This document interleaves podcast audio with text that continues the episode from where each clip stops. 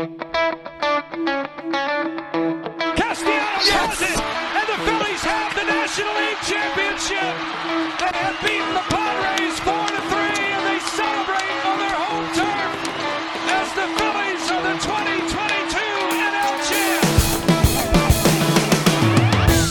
WHYY and BillyPenn.com, it is hitting season. Hey there, podcast pals. I'm John Stolnis from The Good Phight and Billy Penn. You can follow me on Twitter at John Stolnis. Coming up, we're going to recap the Phillies Giants series. Uh, the Phillies miss out on a chance to sweep the Giants, but still a very solid series victory for the Phils against the team that came into the week as their closest competitor in the wild card series. And it took everything the Giants had to hold off the Phillies in this game on Wednesday. If there's a good loss out there, this would be one of those good losses.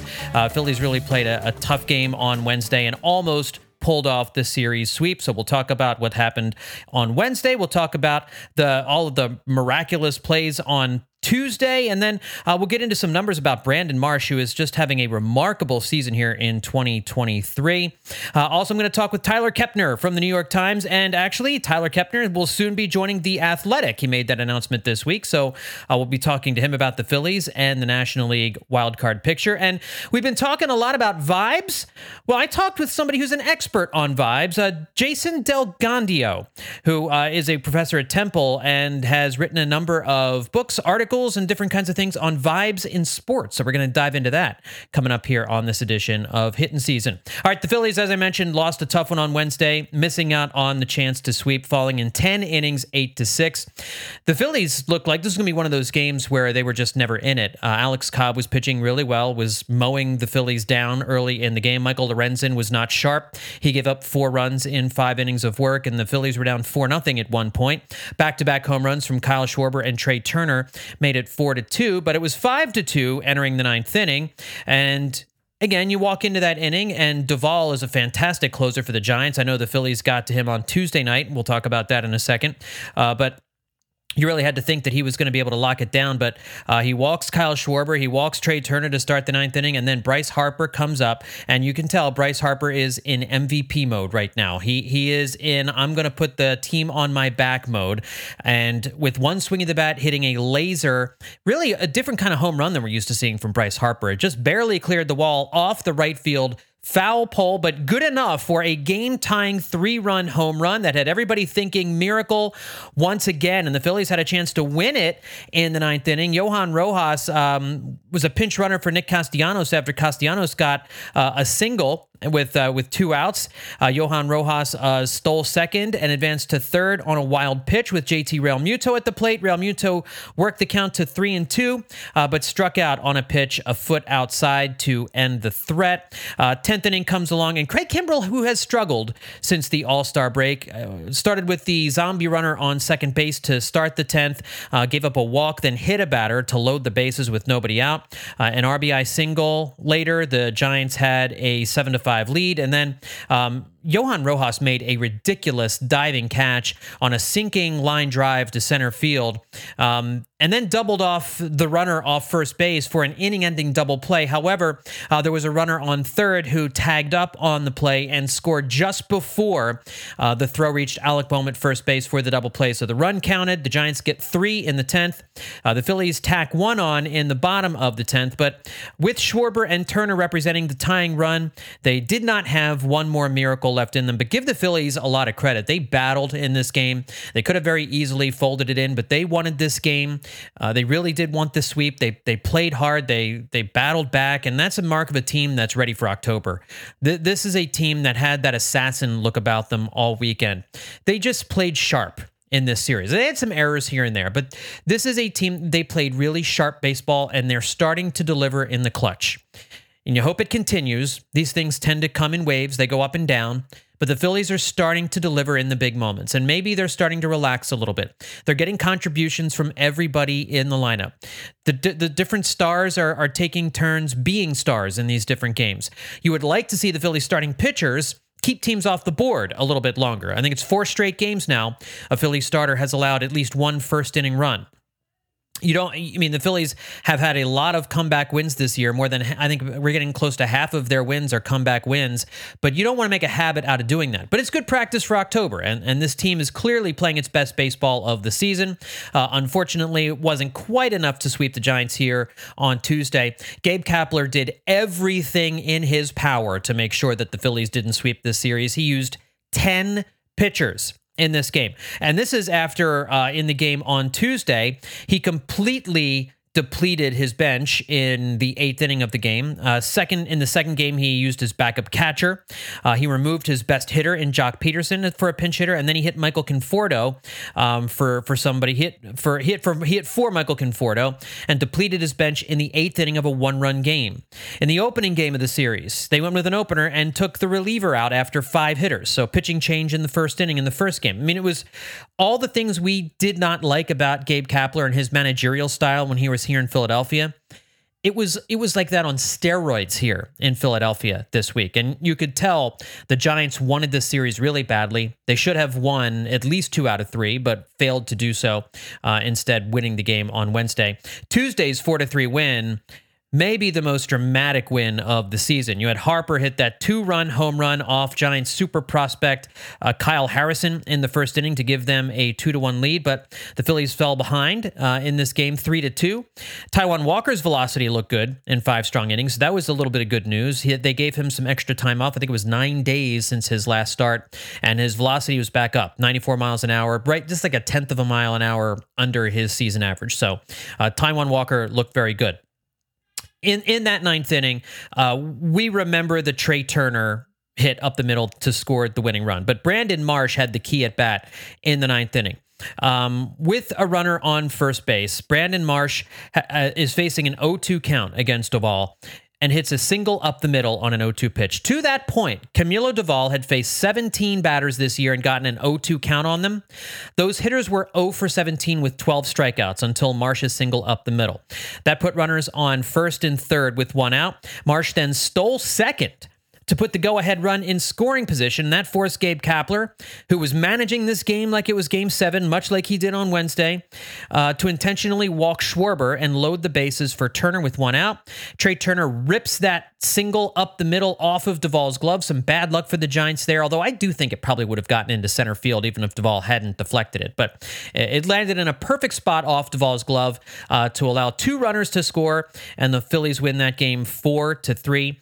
Turner's turnaround continues. He hit another home run in the game on Wednesday. Coming into Wednesday, he was hitting 353 with six doubles, four home runs, 14 RBIs, and a 1007 OPS in 17 games since August 4th, which is when he got the standing ovation against the Royals. So pretty great stuff from Trea Turner, and he continues to hit the the Trea Turner we thought we were getting is here, and it really doesn't look like it's going to go away. And that's a huge turn of events for the Phillies and their offense here down the stretch. Uh, some some notes about Kyle Schwarber from Matt Gelb. Since June 2nd, the day he was moved back into the leadoff spot, there are only two hitters in baseball who have 20 or more home runs and 50 or more walks. Kyle Schwarber and Shohei Ohtani. One of the other things we saw in this series is the Phillies bullpen is fully back. Jose Alvarado made his return. Uh, Thomson used Alvarado, Seranthony Dominguez, Gregory Soto, and Craig Kimbrel in the final four innings to secure that 4 to 3 win on Tuesday. And Kimbrel, of course, did not pitch as well on Wednesday, uh, but with with Jose Alvarado back, they'll be able to give Kimbrel a little bit more rest, and hopefully that will help some of the shakiness that we've seen from Kimbrel over these last couple of weeks. Um, and it'll be interesting to see how the Phillies are going to start to use these pitchers as the season goes on. You're going to see those four guys used heavily uh, in in the pennant chase, uh, in this chase for the wild card, and especially in the playoffs. In the playoffs, those are going to be their four guys, and then you'll have like Michael Lorenzen, Chris Sanchez, Matthew Strahm, all picking up big innings as well. Jeff Hoffman in there, either as uh, starters or relievers. Um, I did want to mention a little bit more about Brandon Marsh and his turnaround. I mean, again, that that at bat against Camilo Doval was probably the most important at bat in the inning. And his improvement from last year to this, this year is astonishing. He has improved his batting average from 245 last year to 283 coming into Wednesday. His on base percentage has jumped from 295 last year to 369 here in 2023, again, coming into Wednesday. Slugging percentage from 384 to 459. His walk rate has almost doubled from 6.1% to 11.2%. His strikeout rate is about where it is. 34.3% is now down to 30%. But his hard hit rate has skyrocketed 38.2% to 48.1%. So he has dramatically increased his walk rate and at the same time dramatically increased his hard hit rate. He has decreased his swinging strike rate from 13% to 9.8%.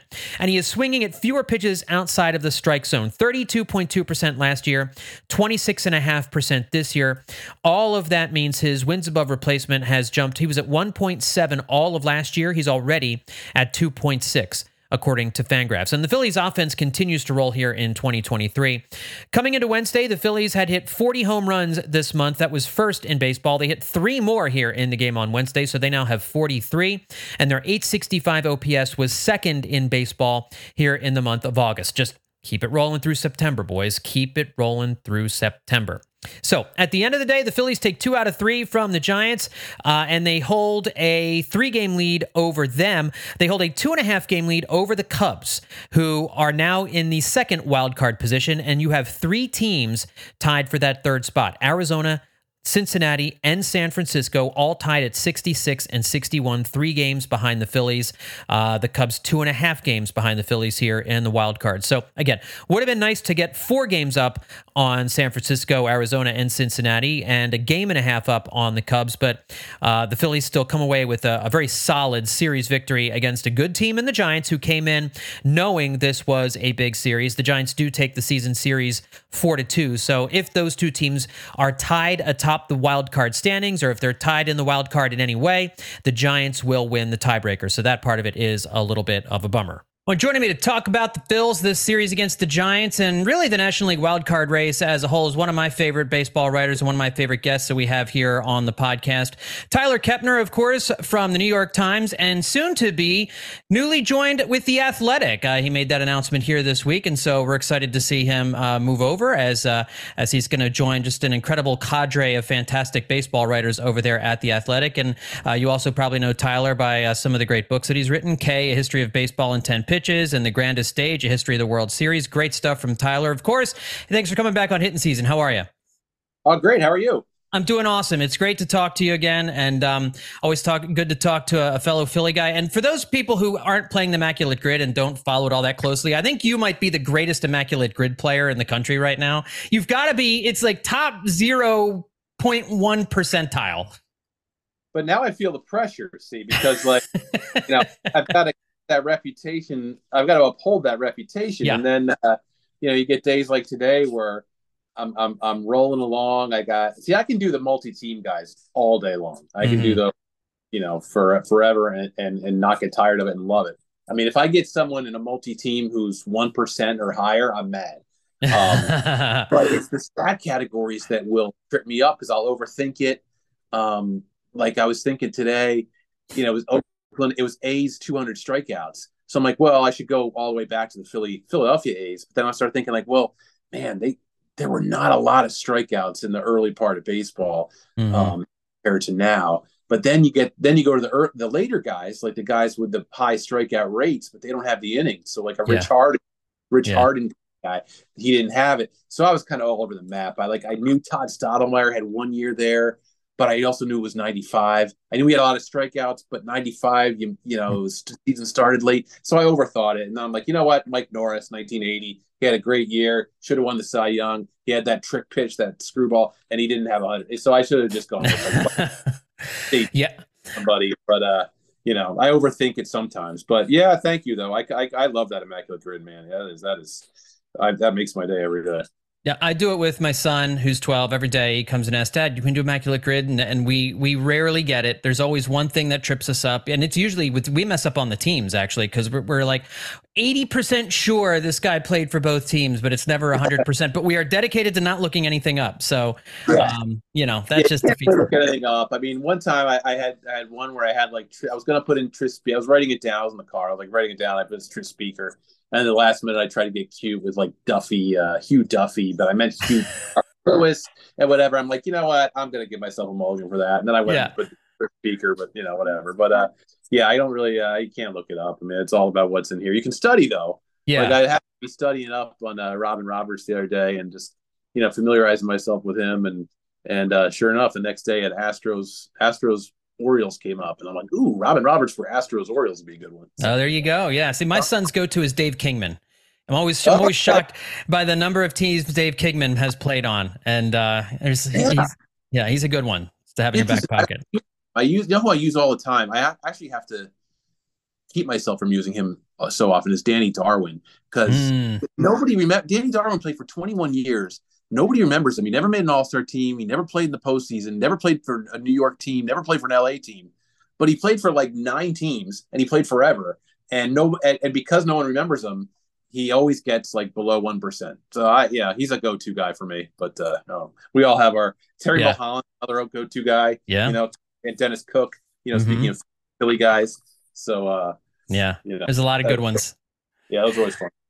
Well, let's talk about the current Phils. And um, I, as we've watched them play the Giants this weekend, I, I, it seems to me anyway that I think they have a, a, more talented team, at least a more traditionally talented team. And I know what Gabe Kapler does with the Giants. He's he has to be more inventive because I do think the rosters are are not comparable. I think the Phillies roster is significantly more talented. At least they've got bigger stars all over the place than the Giants roster. But um, they've it looks you know no matter what happens in the, in the finale, and we're recording this as the finale is taking place. The Phillies have put some distance between themselves and the Giants, and really the rest of the National League wild card. Not a lot, but you know good more than they've had this year. Do you think that they've separated themselves from the rest of the National League wild card? Not in terms that they're a lock to make it, but just in terms of like talent level, the way they're playing. Is, is there are there like are they number one, and then everybody else is kind of battling for two and three? I think absolutely. I, I think, and, and, whether it turns out that way or not, um, you know, we'll see. Um, but I think they definitely have asserted themselves to the point where I think everybody in baseball pretty much considers them the, the, the number one wild card team because because the teams below them can kind of fluctuate and their talent levels are are suspect. You know, I guess compared to the Phillies, uh, nobody questions the Phillies' talent level. No one questions their pedigree based on what they did last year in the playoffs to get all the way to the Game Six of the World Series. Um, they have the star power, um, and they've been playing really well after the first, you know, eight weeks or something, the six weeks, seven weeks of the season. So they should be the number one wild card. Um, I think everybody would be shocked if they don't make the playoffs at this point, and and I think, yeah, they've got because look at the look at the other look at the other teams, right? I mean, like Arizona, Miami, and, and my Arizona, Miami, Cincinnati are all in the mix, but they're young um, kind of unproven. You don't really know how they're going to, you know, we've seen Arizona hot and then they disappeared for a while. Now they're hot again. It's, it's hard to count on those teams. And then you've got the Cubs, you know, who are okay. Um, but they, they've got some issues. And then the Giants who, who just kind of, uh, platoon their way to uh, respectability, and and so yeah, the Phillies stand out in, in, in that big group. Who, has been, and I've been trying to answer this question, and, and I guess if you look at WAR, it, there's probably a very clear answer. But who in your mind has been the best player on the Phillies this year? Like, if there's been a team MVP, who do you think it's been? Oh man, that's a that's a really good question. Um, I think you could ask five, ten people this question, you might get five or ten different answers. You know? Yeah, and and that's you know that speaks to um, you know what a what a team effort it is. I mean, you know, uh, I mean, Marsh and Marsh and uh, and Stott have, have been, you know, really steady and, and, and, valuable. I think everything that Harper is, even though he missed a lot of time, everything he is is just, you know, so much more valuable than whatever the the wins above replacement will say about him. Um, he's their, you know, he's sort of their linchpin and their their leader. So I, he's never up there in, in WAR, but um, but I, he, he's so important to that team. Um, you know, though, I, I, think, I mean, Wheeler to me just gets overlooked in, in the sense that, mm. like, I mean, he's just, he goes out there and you just know what you're going to get. Um, Nola is is very up and down, but Wheeler, even when he gives up four in the first, like he did in the Williamsport game, he he he's a pro and he stays in there through seven. Um, you know, and that helps the team. I, I just, I don't know if he's he's the most valuable, but I think as a he's has been just so important to them since they got him, and just in terms of taking the ball, posting up, and giving them a a, a professional high level outing every time. Um, so you know, a, a, for a rotation that's had some some issues with Suarez being hurt, and um, you know, he's really helped stabilize them to the point where now they got a really good rotation. I think. Yeah, no, no kidding. And even I'm Michael. Loren- I didn't answer your question. No, but, that's uh, okay. I think I'll, that's. Uh, I think it's the right answer. I'll go, with, I'll go with Bryson Stott. I mean, you know, he's got power. Yeah. He steals bases. He's he's good in the field. He gets on base, and he's he's posted every day and been, been real steady. So I I'll say Stott, but there's the point that we have to. The point you're making is good. You know, we have to talk about this. There's so many guys who make this thing work. Yeah, the whole is the whole is really the sum of the parts is better than like the the individuals. I think in a lot of ways, even though there are stars throughout the lineup, they've just been so up and down uh, with performances here. Guys have kind of taken turns, kind of stepping up. And Trea Turner's one of them. Obviously, he had a really tough first three months of the season, and then everybody, you know, we still we talk about the ovations he got against the Royals, and I, I mean, I don't think it's coincidence that after that he started playing really, really well. I mean, and we did saw the same thing last year, kind of with Alec Bohm. I mean, that could have gone real sideways, but it, it turned around and Bohm's had a solid year here in 2023. So do you think Philly fans have learned the value of positive reinforcement, Tyler? Yeah, I think I think Philly fans have always um, you know, wanted to eh, wanted to be heard, right? You know, they they, they want to have their they want to impact the they care so much that they want to have their impact on the game and on the teams and on the players and for you know most of the country i think still clings to that idea that they're always negative all the time. Um, but i think it's been wonderful to see the last couple of years how you know when they have something to cheer for and and they want to be heard in a, in a positive way a lot of times too. And and that if you are just uh, upright and honest and, and don't make mis- don't make excuses um, and you want it as bad as the fans want it or at least you project that um, that they're going to support you. And you know, they didn't turn on Alec Bohm. They, they, didn't turn on Trea Turner when he you know got off to a bad start with all that money coming to him. They they went the opposite direction. And um, the rest of the country's probably never going to figure it out. But you know, Philadelphia sports fans they they want the team to succeed so much and they want to be a part of it. And when they can use when they can band together and and, and support a guy mm-hmm. um, they they they they love that. And and and when the guy responds man it's it's uh it, it's uh, it's all good. So turner turner's a good dude. He's he's well liked around the game. He he he, he doesn't make excuses. Um he's going to be a good fit there. And we're seeing um this first this last month just uh just the reason that they invested in him it's kind of hard to fathom he's going to be here for like the next decade. You know, it's just, you know, it's hard to wrap your mind around like Trea Turner. He's not going anywhere for a very long time. And so yeah. this has been a real positive and we'll development. See, and we'll see how it works. I mean, yeah. you know, these, these long-term contracts, you know, you, you wouldn't, you wouldn't, it wouldn't be what you choose, but um, it's what it takes to get the guy. And if you win, if they have a parade down Broad Street this year or next or whatever, when, when uh, Turner's still in his prime, then you kind of live with w- whatever the back end of it is, and, mm-hmm. and maybe you hope, you know, hey, he's he could be a, one of those very special players who who does hold up for 10 years. I mean, look at, you know, we're talking one, a top 25 player of all time, but Mike Schmidt, yeah. you know, was certainly an elite player at age 36, 37. Um, it does happen, you know, it is possible. So let's talk a little bit about uh, the National League wildcard uh, as a whole now, because we met, we talked about we think the Phillies are almost certainly going to get the top wildcard spot, or at least certainly one of the three wildcard spots. But then you've got all these other teams that are that are fighting for it right now.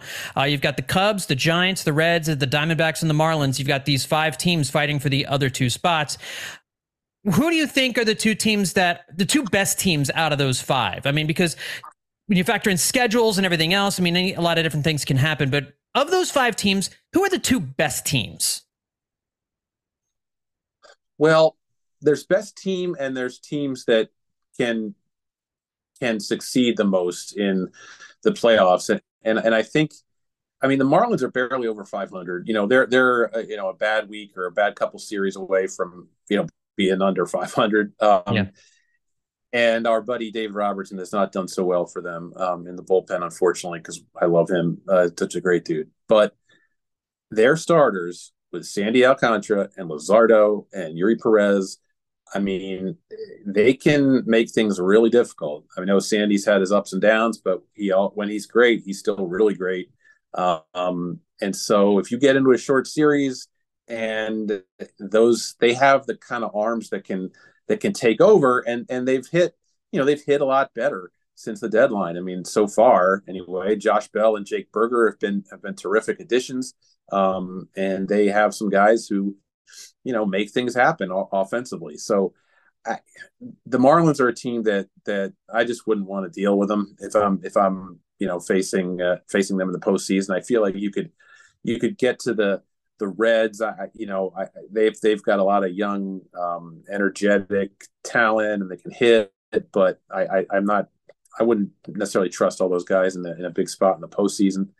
Um, Diamondbacks have Gallen, and and and he's a he's a difference maker. But again, you know, I I, I think they've been playing a little bit over their over their head for for uh, you know most of the year based on that start. So you know, Gallen and Kelly, you know, can can uh, can control things from the pitching side, but I don't know. I, I think Miami be the one team I wouldn't I would want to avoid. Interesting. Uh, I think when I was um, a couple weeks ago or last week, I was doing a prediction, uh, and I, I, predicted I thought the Giants and, and the Marlins would make it in. Then I quickly uh, I, I, changed my mind. I thought, okay, it'd be the Cubs because the Cubs started surging, and just all you know what these these five teams remind me of that game that we see at Citizens Bank Park, the SEPTA train rally you know like they keep surging ahead like one will surge ahead and the next one will surge ahead. That's what the this wild card chase has been like. It's it's been like that video board uh septa train game uh septa trolley game. These te- these teams just keep uh, taking turns uh, jumping in front of one another. Um last thing for you tyler. Obviously you're in new york. You write for the new york times soon to be writing for the athletic but uh, you've obviously uh, seen a lot of the mets and the yankees this year. What on earth happened with the Yankees and the Mets? And do you think is, is this just a one year blip, or do they have real real problems that could go into the future? Yeah, I think they do have some some real problems. In a way, I you almost feel a little bit better about the Mets because at least they you know took a real decisive path at the deadline and and they decided they were going to get some premium young guys and and and just you know move on from the forty three million dollar uh, each um, veteran Hall of Fame dudes. Like, you know, and and Scherzer and, and Verlander, I mean, they're still good. They're still really good, but um, you know, it was an organizational pivot, and I think the Mets have a pretty clear direction now. Um, whereas the Yankees, they've got these five guys over 30 who make 143 million dollars combined for the next several years. That's uh, Judge and Stanton and and Rodon and Cole and LeMahieu. And there's a lot to like in there, but there's also a lot of guys who struggle in there. And then so you start with that 143, and then you figure, all right, you got another 150 if you want to get up to 300 million or whatever. And it's just, it really starts to add up. They, they, you know, if Rodon, if Rod, Rodon is his first year has been has been uh, really rough. He's got a lot of he's got five years left. Um, you know they they strike out a lot. That that problem has never really gone away, um, and the rest of the division is is really good and younger.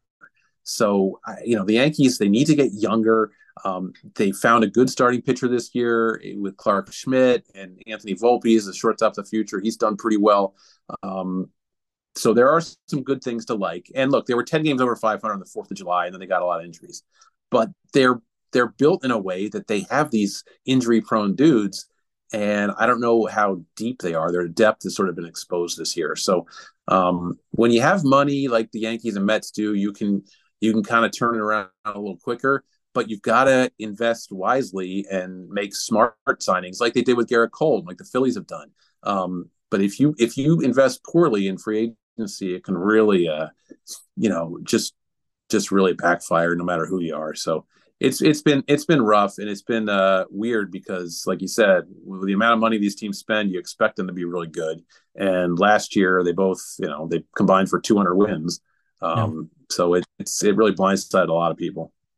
Yeah, I guess, and we don't really take into account how successful the Phillies have been in free agency these last few years. They really haven't had a huge bust. Castellanos last year looked like that might be the case, but he's been really great this year. So it's just, um, you're right. You miss on those big time free agents, and you can you can really set you back. Um, listen, everybody, make sure that you're following Tyler Kepner on Twitter or X or whatever this thing is called anymore. It's at Tyler Kepner, uh, and uh, pick up his books. K, A History of Baseball in Ten Pitches, and the Grandest Stage of History of the World Series.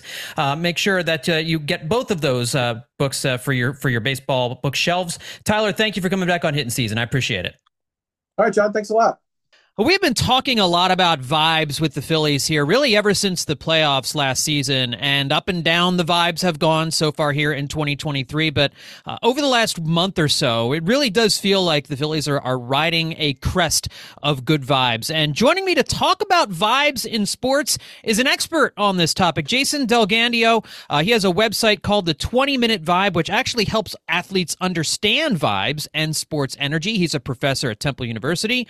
Uh, so, again, you can consider him a sports vibes expert. Uh, Jason, thanks for coming on Hittin' Season. How are you?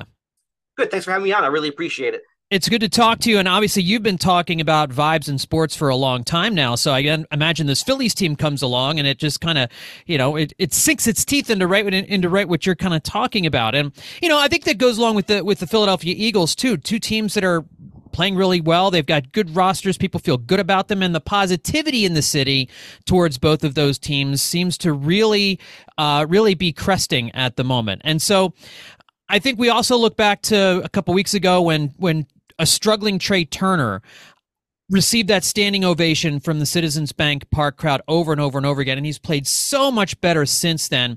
How much of an impact do you think fans have on players and and and how our vibes can translate from from fan to player well sure i think the uh the vibe in general is a big part of sports. If you think about the sports experience, it's hard to imagine either being a player or a coach or just a fan without some feeling, without some emotion, without some vibe. I can't imagine going to a stadium and paying $100 for a ticket, $10 for a beer, 25 bucks for parking, and not to have any vibe there, no no actual uh, embodied experience. So it's a big part of the overall sports experience. In terms of the fans' influence on athletes, um, I do think it's a real phenomenon. Now, to what degree is debatable, right? But as an athlete, though, you can feel the positive support or the negativity of fans. And that will translate into your own psychology, your own emotional state, your ability to focus on the game, etc.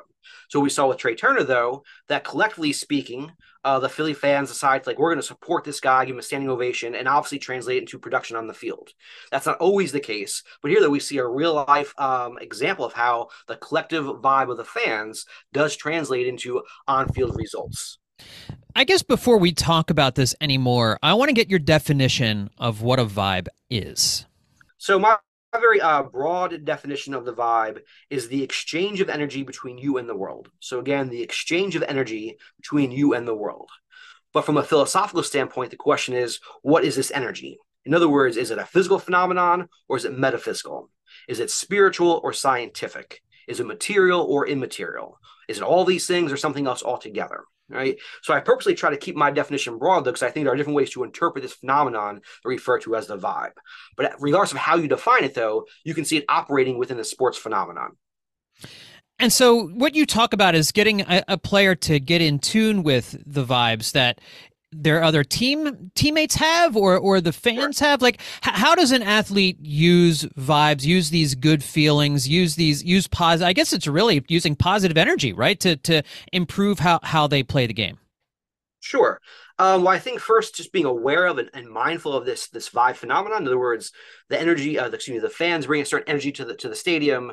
Your fellow teammates have a collective vibe in the dugout uh, in the locker room. The opposing team has their own vibe, right? You might have a star player on your team that is hogging all of the vibe or giving off the wrong vibe. So it's almost like being a vibe checker, right? How do I check my vibe? And how do I tune into the vibe of my fellow players, the opposition, the fans? And then from there, though, how do I use that, right? It's almost like being um, a meteorologist. So how do you read the weather patterns? How do you read the collective vibe that you're experiencing?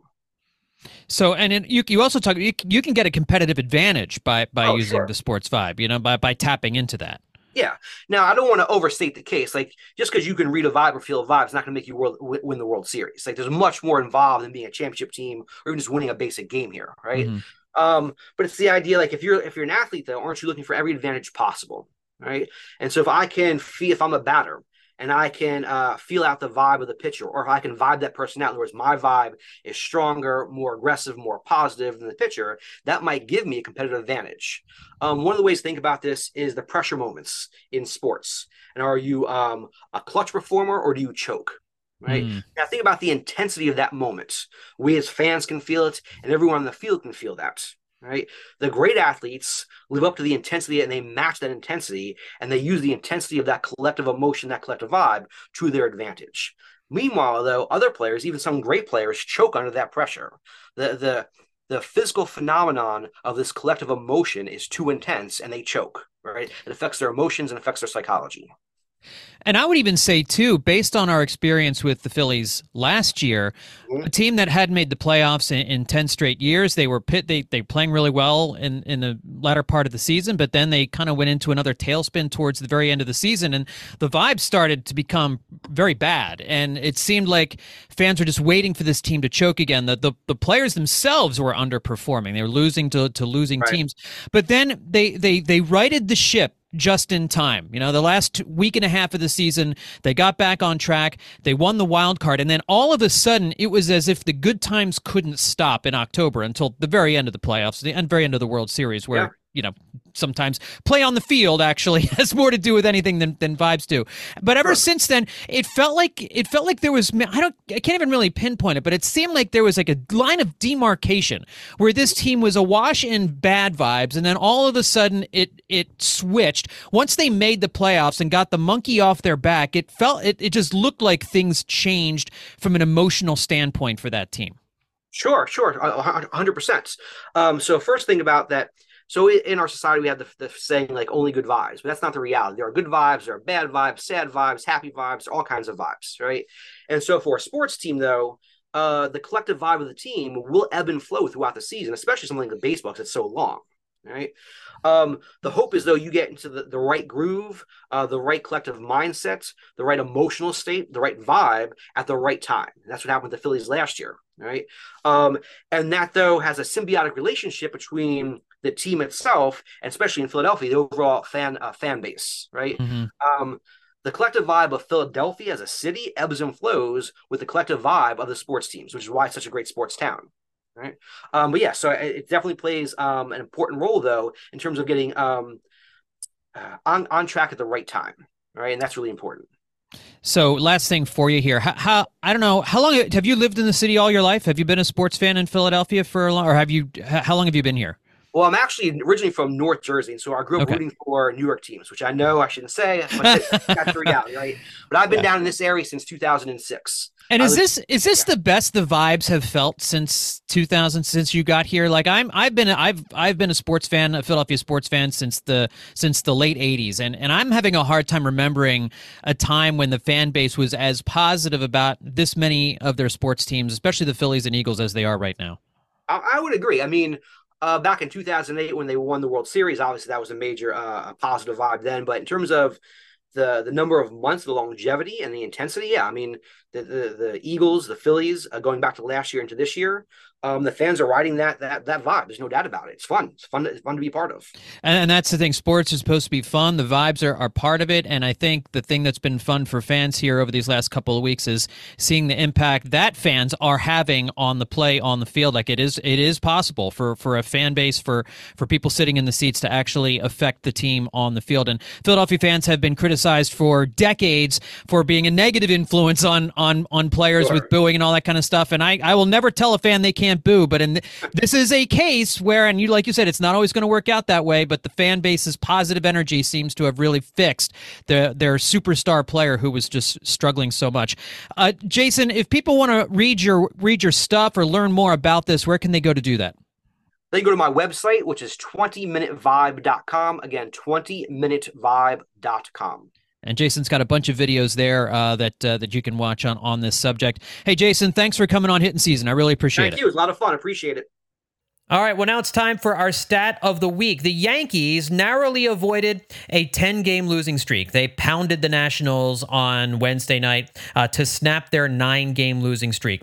Only two active players today were alive the last time the Yankees had a nine game losing streak. Rich Hill and Adam Wainwright. The last time the Yankees had lost nine games in a row was in 1982. The last time the Yankees had a 10 game losing streak, and again they avoided that here with this with this win over the with this win over the Nationals. You'd have to be 110 years old today to have seen it. It was on May 21st through June 6th of 1913. And that's going to do it for this edition of Hittin' Season. Want to remind you to make sure that you are on the Hittin' Season landing page over at Billy Penn, billypenn.com slash hit and Season. Uh, we've had a lot of people asking about the podcast. Why haven't we heard it on Apple Podcasts? Uh, have are you even? Some people don't use anything other than Apple Podcasts, and we're wondering if the show had disappeared. We are obviously here because you're hearing me right now. Uh, if you know someone uh, that is struggling to find us right now, you can just point them in the direction of billypenn.com/slash hitting season, uh, or you can um, just get us on one of the other streaming platforms. But we do hope to be back on Apple Podcasts within the next day or two. Thanks everybody for tuning in. We'll talk to you next time right here on Hittin' Season.